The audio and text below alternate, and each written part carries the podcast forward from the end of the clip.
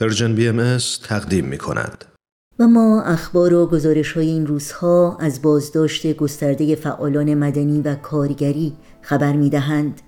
از تشدید آزار و اذیت اقلیت های قومی و مذهبی از جمله بازداشت و یا احضار شهروندان بهایی و دراویش گنابادی برای اجرای احکام زندان از احکام ناعادلانه و غیر انسانی و از تهدید و تحقیر و انواع رفتارهای شنی و بیرحمانه با زندانیان و متهمان.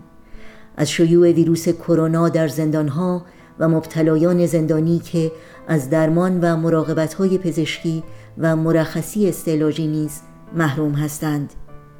این گزارش ها همچنین از تشویش و استراب و نگرانی غیرقابل تصور خانواده های زندانیان خبر می دهند که گاهی ممنوع الملاقات گاهی بدون اطلاع از وضعیت عزیزانشان و گاهی مستحصل و ناتوان شاهد رنج و مهنت و آزار و اذیت این زندانیان هستند.